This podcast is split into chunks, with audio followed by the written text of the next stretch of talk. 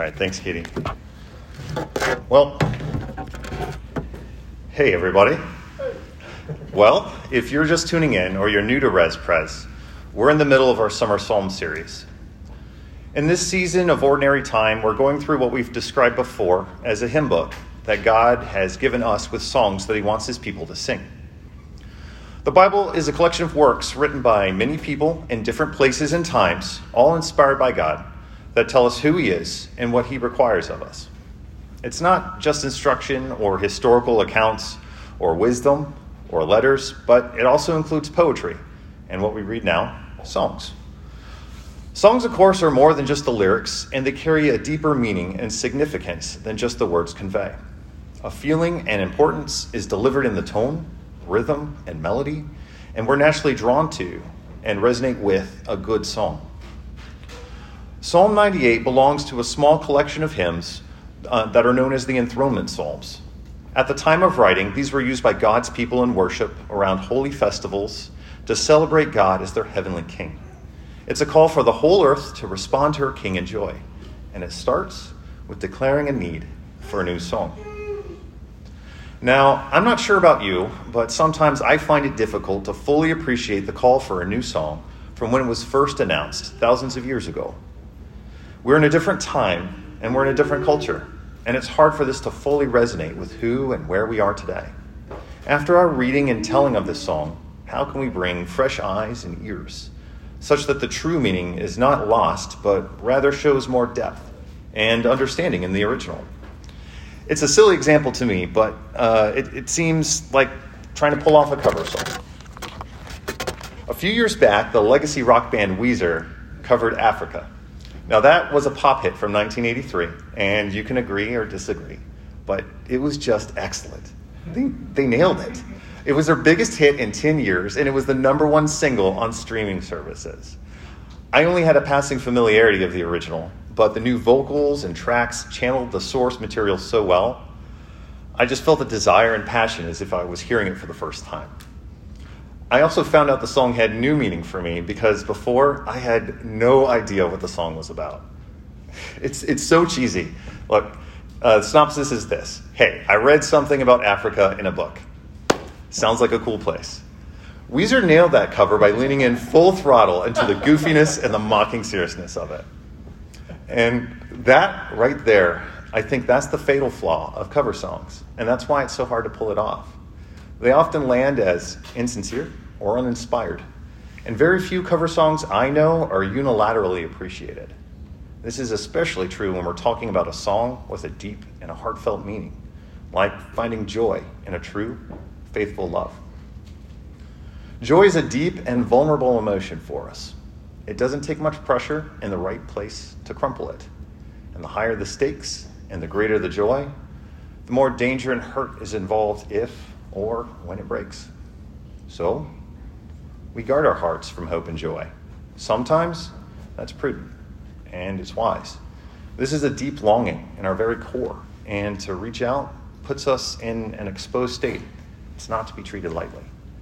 Sometimes it just feels safer not to get our hopes up. But deep down, we know we can't live without joy and hope. It's like we were made for it. We therefore have a need to find something worthy to place our hope and our joy upon. Let me pray for us. Father, I thank you for your word in the psalm today. Thank you for gathering us here today in worship and that you would be here with us. I pray that our hearts are open and receptive to your word and your Holy Spirit. I pray that the words spoken only convey Jesus, the author and perfecter of our faith. Amen. Okay, so today we'll look through why, um, why God has given us Psalm 98. We'll first investigate why the psalmist calls the people of his day to sing to the Lord with a new song. The song is structured in three parts, so we're going to look at three reasons to sing. One, we sing for his rescue. Two, we sing for his reign. And three, we sing for his return. And then lastly, we'll go back through and see why we joined the psalmist in singing today through what Christ has fulfilled. First, we sing for his rescue. The psalmist starts off this song with an interesting hook, one that is simple and intriguing. We're told that this is an occasion to sing a new song. Why? Well, because of marvelous things. It's a teaser of sorts for what's to unfold. It's then explained that God's right hand and holy arm have worked salvation. The term right hand and holy arm is loaded with meaning, so let's go ahead and unpack that. We know God does not have physical substance, so how then does God have a holy arm and a right hand? What this metaphor exemplifies is action solely on the part of God. He alone has worked mighty and extraordinary means in space and time, a deliberate action in the salvation of the psalmist people in a seemingly hopeless situation. For anyone that who is who's been in Christian circles for a while, I, I think we hear salvation, and instinctively we think that's Jesus. Now, that's a good answer, and it's true for us, but let's not rush it here and peer into what the psalmist means. Salvation here occurred in the psalmist's past. It's not explicit what the psalmist means by salvation, but this can be several things in the history of Israel, such as God's rescue of the Israelites out of Egypt, his deliverance of them through the wilderness, and more recently, military victories in securing the promised land. In each of these instances, we see clearly that this is God's action alone. The rescue from Egypt. We can't look back and use this as a textbook example of how we can follow Moses' strategy to free an oppressed people. That's silly. It was God who saved them, who sent the plagues, passed over Israel's houses in judgment, caused the Pharaoh to release them, and caused the sea to split so that they could escape.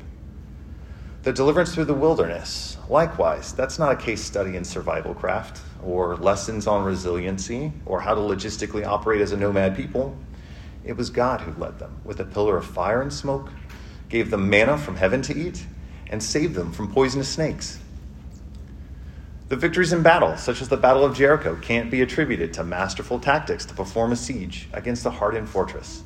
God's people marched around the city, blowing horns for six days. And on the seventh, the walls collapse. This was God's doing, his right hand and holy arm manifest. We see here that God is a God of action, and this is worthy of praise. What did these actions accomplish? It was for salvation. These were actions conducted in history to rescue and secure the future for all of God's people through promises made from God to Abraham, to Moses, and to David. These actions, they were not also done in secret. At the end of verse 2, uh, we're told that they've been made known to the nations. Acts of God are quite peculiar indeed, and they would have clearly attracted attention. Everyone involved in these events is aware that God is with his people, and he acts. Next, here in verse 3, we see another component of why God is to be praised. He has remembered his steadfast love and faithfulness to the house of Israel. This phrase here, steadfast love and faithfulness, is also loaded with meaning. This is explicitly talking about God's unmerited love for his people. God has chosen his people not for who they are or what they've done, but rather a display of who God is. God is not only a God of action, but a God of character. He remembers his promises and he keeps them, even when his people forget. He is not capricious, he is steadfast and he is for his people. Here in the first stanza of the song, we see this is not about what Israel did or does, but this is about God. Through the ages, he remembers his covenants and he acts upon them in such a way that no one else can. This is why we sing for his rescue. Now we look to why we sing for his reign. We started with an, uh, with an intriguing premise, a marvelous past, and now we move into the psalmist present in the second act. We look at what God's people do in response, and we see what God is doing now. Verses 4 to 6 show the response of God's people it's rejoicing. Not just that, but loud, unstoppable, untethered joy. They break forth into joyous song and they sing praises, and the sound is unmistakable. Now, I don't live close enough to Randall Stadium to hear the cheers, but when I was a kid, we'd sometimes spend summer nights at my granddaddy's house. At the edge of the backyard was a dense forest, but beyond that, there was a big baseball complex. I couldn't see it through the trees, but I'd always know when there was a game, and I could always distinguish when someone hit a home run. First, there's silence and a short crack of the bat, followed by loud shouts of surprise. There'd be a short lull and a rise of noise until it was certain that ball was gone. Then, riotous celebration until the batter rounded the bases and the next pitch was at hand. Listening to the loud, distant cheers, the excitement was infectious. even if I couldn't see the game firsthand. And the praise of the Old Testament worshippers was not just to be loud, happy shouts, but also joined in with instruments. Here we see in verse 5 the instruments themselves sing praises and they bring an artful melody to praise the Lord. Now, I appreciate music, but I'm certainly no musician by any means. Yes, I own a guitar and I can strum it, but I have no skill. It's because I don't practice very much, and I haven't dedicated time and effort to develop it over my life.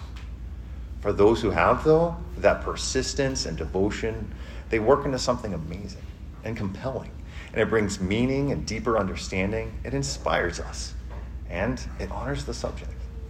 This pleasing order and arrangement in art and skill resulted from a lifetime of devoting praises to the Lord in the musician's calling. It's been worked on and developed and refined. As the music builds in verse 6, we then hear the trumpets break forth. They're loud, declarative, and they're regal in their sound. They usher in no one else but God, the King, of course. Here's yet another quality we add to why we sing praises to God. He is a God of action, He is a God of character, and of present authority. His authority and rule are over all of the earth. He is not a God of one locality or of only one people. But God's domain is of everyone, everywhere. And he rules presently in the time of the psalmist. At the time of writing, there was physical and spiritual signs and presence of God's reign. He had given them the promised land. He had given them an everlasting covenant that a descendant of David would sit on the throne forever. He had given them their law, and it was all encompassing to show how much he cared for them. Before these things, there was chaos and uncertainty. And God provided them a means for order and assurance, reconciliation, and flourishing, both personally and corporately. God worked not just extraordinarily in their past, but was with them in ordinary present.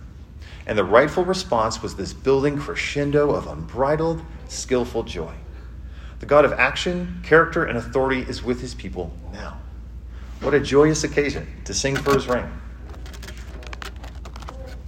Now we look at the third act and we look to why we sing for his return. We've seen this psalm rise from a triumph in the past to a rising shout in the present. And now we look to what the psalmist sees in the future. And it's nothing short of wonderful, and it's the fullest measure of joy. No longer is it only shouts of all the people of earth declaiming what God has done and what he's doing, but now we see all of creation join in on the excitement and the praise. Verse 7 The sea roars, all that fills it, the world and all who dwells in it. The two domains of the earth cannot be contained in their joy and their passion in praising God. Now, if you recall, and you've been here a bit, we've talked before about how the sea is a frightening place in biblical times. It's the embodiment of chaos, danger, destruction, and a dread of what lurks beneath the waves. But here, the sea roars in joy and everything in it. It joins in the chorus of exclaiming God. And so does everything in the earth. In a great union, all created things come together to sing praises to God. This is done in a wonderful and a previously irreconcilable harmony between sea and earth, and there is no doubt the full dominion of God. We only get a small glimpse of what this could look like when the final snow melts in the spring, and trees and plants burst forth, and birds and squirrels and people all alike come outside to shake off the winter and enjoy creation it could still be south of 40 degrees in Madison, yet most of us would be happy as could be to step outside with shorts and a t shirt and feel the sunshine. What is described here is even more amazing in verse 8. The streams and the hills, they clap with hands they, we did not know that they had, and they sing with mouths that we did not see. This joy pouring out from an anthropomorphized creation is fully and finally unconstrained. Why is this so? Here's two other components of why we praise God for who He is. He is a God of all creation, and He is a God of righteous justice. This is the final culminating line in, verse 9. God comes to judge the earth. He comes to judge the earth with righteousness and the peoples with equity. When we think of God's judgment today, it's my experience that it doesn't always translate well, and we generally come with two minds about this. In the mind of the psalmist, though, justice was unilaterally wonderful, and it was sorely needed.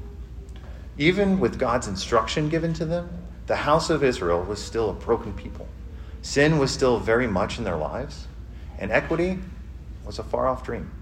Even King David, with a heart after God's own heart, was murderous, in his desire to take what he wanted from the people that he was charged to lead. The priests were corrupt. The people's hearts turned away from their God, the one that showed them steadfast love and faithfulness. War, oppression, corruption, cruelty was commonplace. Not just human hearts were to blame, though, but the, the ancient natural world was also punishing. Famines, diseases, natural calamities, the list goes on, but it was ruinous and troubling. We see the heart of the ancient poet in Job struggle to understand the tension and trust in God's righteousness amidst a seemingly uncompassionate and an unjust world. They longed and they hoped desperately for God to come make things right. Who better to judge all things than God? In Jeremiah 9, God himself says, I am the Lord who practices steadfast love, justice, and righteousness in the earth. For in these things I delight, declares the Lord. One day, the equity and the righteousness that the entire world longs for will come from the most fitting, capable, and perfect judge, the God of action, of character, of authority, of creation, and of justice. He delights in it. And the psalmist is so certain of God's consistency that joy resounds forth from everywhere. What a God to place our hope in. And we sing for his return. Now, understanding hope correctly here is important.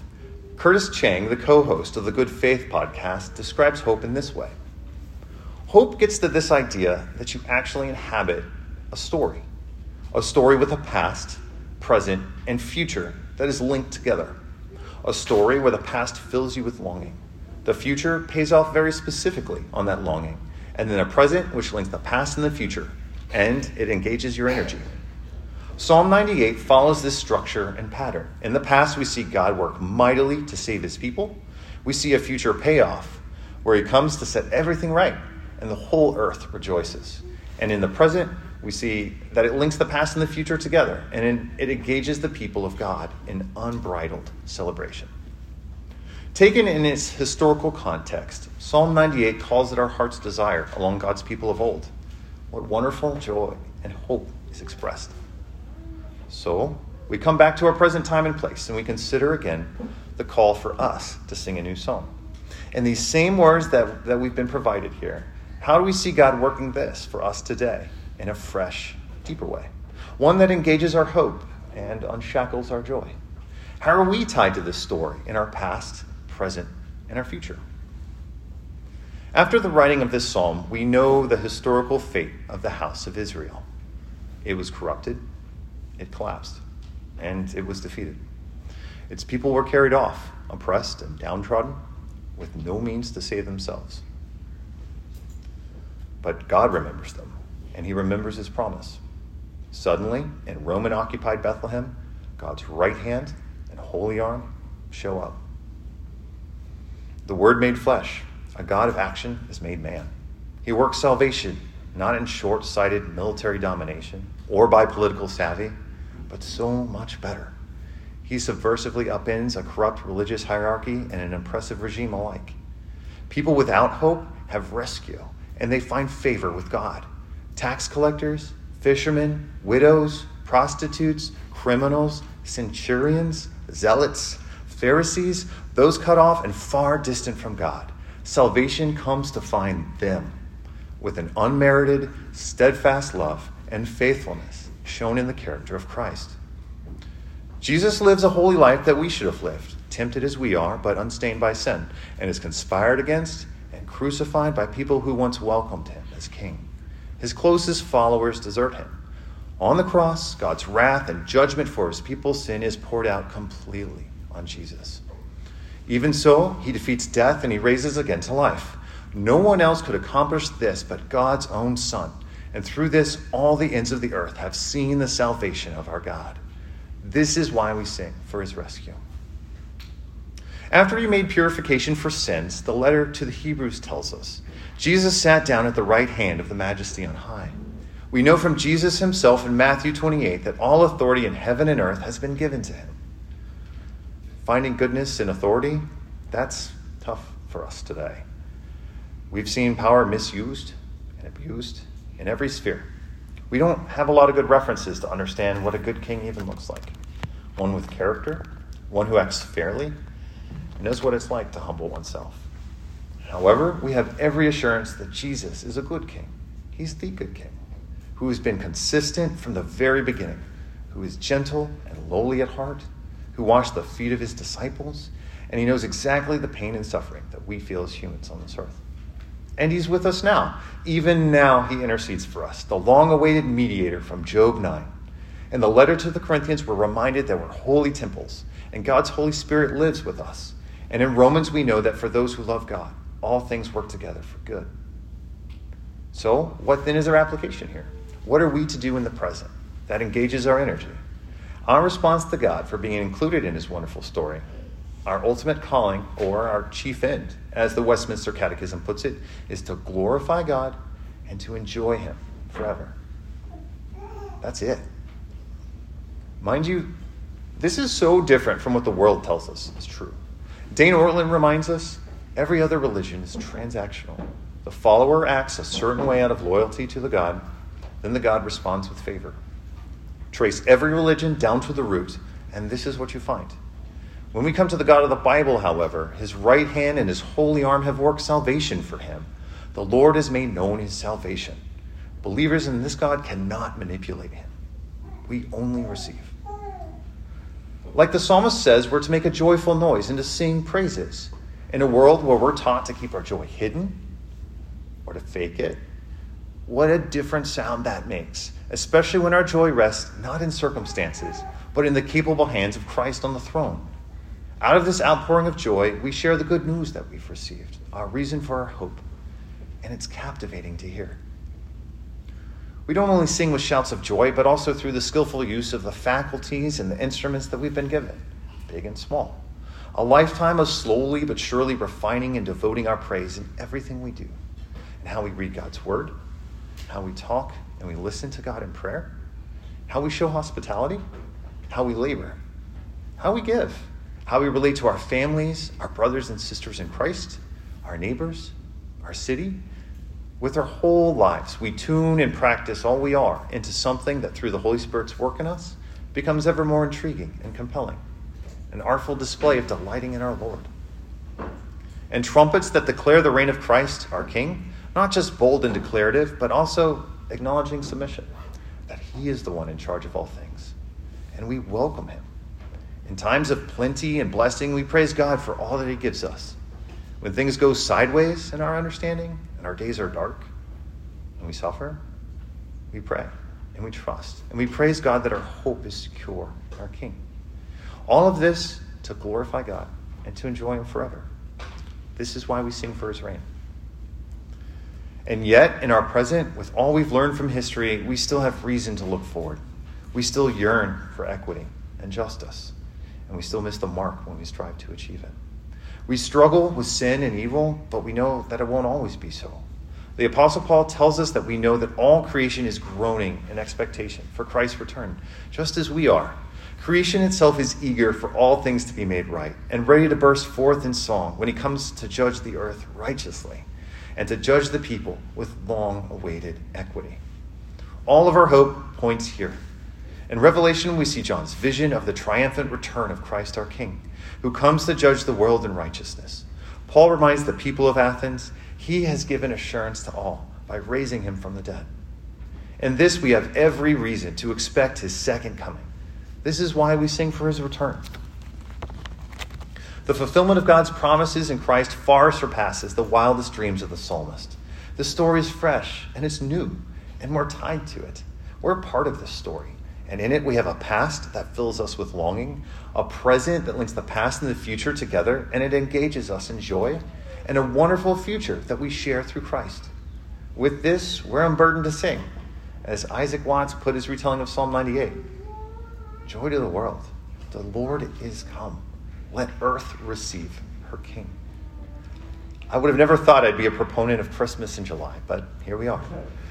In Christ's rescue, reign, and soon to come return, we have every reason to sing and to celebrate.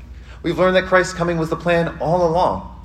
Although written long ago, we see the psalm was absolutely correct, and it holds completely true for us today. yet with a deeper, more richer understanding of God's faithfulness and His grace. God reminds us here that He alone is worthy of our hope and our joy, and that He keeps His promises. Praise be to God. Let me pray for us.